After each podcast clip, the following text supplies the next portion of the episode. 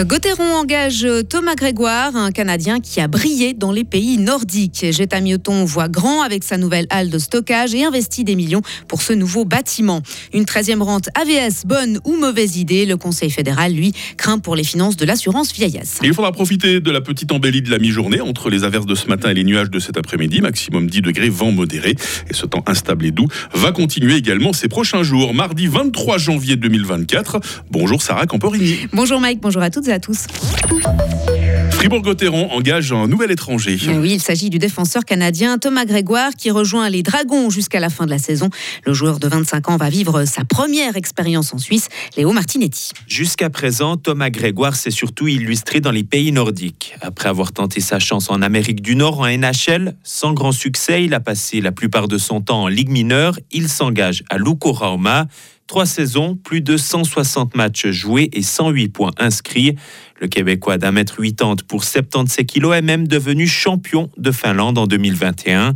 Cette saison, il évoluait avec le club suédois de Ruglet. Son contrat a été résilié après 28 matchs. Avec cette arrivée, Fribourg-Gotteron compte désormais 7 joueurs étrangers dans ses rangs. Et en plus de l'arrivée de Thomas Grégoire, les Dragons ont aussi annoncé l'arrivée en licence B de l'attaquant du HCC Sierre, Cory Emerton. Le Canadien, ancien joueur de Lausanne et d'Ambry, rejoindra Gotteron une fois la saison du club valaisan terminée. Une trentaine de logisticiens, un bal de chariots élévateurs et, du bois. Ça aura beaucoup de bois. Hein. Oui, l'entreprise Jetta Mioton a inauguré vendredi sa nouvelle halle de stockage à Bulle. Elle peut abriter jusqu'à 100 000 mètres cubes de bois. Un défi logistique pour gagner en place et en efficacité. En plus des 15 millions investis pour le bâtiment, il a fallu rajouter 3,5 millions pour les infrastructures logistiques, comme des élévateurs spécifiques à chaque produit. L'entreprise a aussi acheté une scie CNC de pointe. Thibaut Delannoy, responsable des stocks pour la Suisse romande. On a acheté une CNC 5 euh, axes, c'est vraiment une très belle machine qui permet, euh, je pense, qui offre peu de limites aujourd'hui sur ce qu'on peut faire. Pour l'instant, on s'en sert principalement pour le débitage et le perçage. Je dirais qu'on utilise peut-être 30 ou 40 de ses capacités, mais c'est un investissement pour l'avenir. On sait qu'on va la garder longtemps, donc on voulait aussi avoir une machine qui nous permettra de s'adapter et de faire évoluer nos services en fonction des besoins futurs de nos clients. Jetta Mioton est présente dans toute la Suisse romande. L'entreprise occupe près de 800 personnes, dont 150 à Bulle. Il ne veut pas céder le gîte d'Alière aux remontées mécaniques de la Béra pour un franc symbolique. Le Conseil général de Fribourg a refusé hier soir cette proposition du centriste Raphaël Fessler à une large majorité. Les négociations pour vendre ce chalet racheté en 87 par la ville vont reprendre ce printemps quand les visites seront possibles pour de potentiels acquéreurs. Et puis le Conseil communal devra élaborer un projet de, conseil de, de congé menstruel pour euh, son personnel féminin. Euh, le législatif a accepté hier soir un postulat en ce sens. Le texte réclamait un congé payé jusqu'à trois jours sans certificat médical. La vallée de la Jeune a enfin sa crèche depuis le 8 janvier. Oui, l'association La Girafe a eu le feu vert du service de l'enfance et de la jeunesse à la fin décembre. Une nouvelle structure d'accueil a ouvert à Crézu dans les anciens locaux euh, de l'école universelle. En tout, ce sont quelques 26 enfants qui pourront être accueillis dans cette crèche. 13, pardon, et 13 places sont occupées pour le moment. Voilà, merci. Et après euh, la jeunesse, l'AVS, hein, le Conseil fédéral a peur pour les finances de l'AVS. Hein. Ah oui, il invite le peuple à voter deux fois non le 3 mars prochain sur les deux initiatives populaires sur les retraites. La 13e rente AVS plomberait rapidement les finances de l'assurance vieillesse sans résoudre le problème de la précarité des seniors, selon lui. L'initiative qui veut augmenter l'âge de la retraite et l'adapter à l'espérance de vie est trop rigide. Mais comment alors stabiliser les finances de l'AVS sur le long terme? La réponse d'Elisabeth Baumschneider, la ministre de l'Intérieur. Un message sera transmis par le Conseil fédéral à la fin 2026 déjà.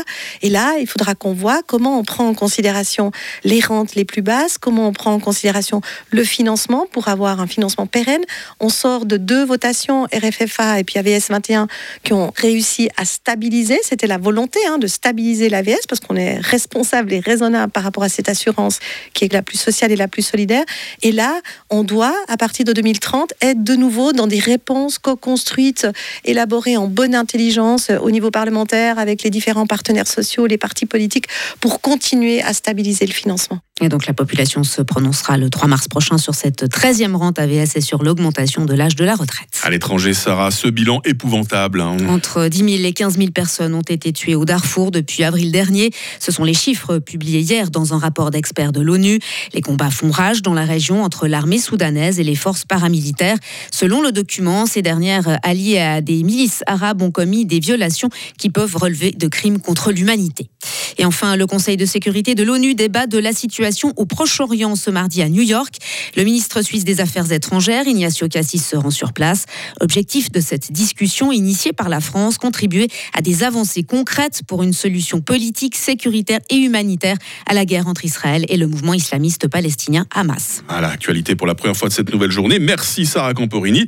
Toute l'équipe dans quelques instants vous passe le bonjour et vous présente la question du jour. Retrouvez toute l'info sur frappe et frappe.ch. 6h06. La météo avec le garage carrosserie Georges Beauvais à Agrolay et la Ford Fiesta qui vous procure un plaisir de conduite absolu. Alors, une journée qui débute euh, sous les nuages. Il faut s'attendre encore à des averses ce matin. Puis nous profiterons d'une embellie durant quelques heures. Mais très vite, euh, les voiles nuageux vont envahir euh, notre ciel par l'ouest. Quelques pluies sont possibles, essentiellement en montagne. Et le vent du sud-ouest continue de souffler. Il va être modéré à fort aujourd'hui. Les minimales, 4 degrés à Bulle, 5 degrés à Fribourg, 6 degrés à Payarn. Il fera cet après-midi 7 à Romont, 8 à Fribourg et 10 à Estavayer-le-Lac. Demain mercredi sera très nuageux, par moments pluvieux, surtout l'après-midi. Température minimale 6 degrés, maximale 14 degrés. 14 degrés demain, vent modéré. Euh, jeudi nous offrira de belles éclaircies avec 12 degrés. Euh, nouvelle dégradation euh, vendredi avant un week-end qui devrait être normalement bien ensoleillé, pour autant qu'il n'y ait pas trop de brouillard. nous sommes mardi, nous sommes le 23 janvier. Il fera jour de 8h06 à 17h20. À la fête aujourd'hui, les Barnards avec un A à ne pas confondre avec les Bernards.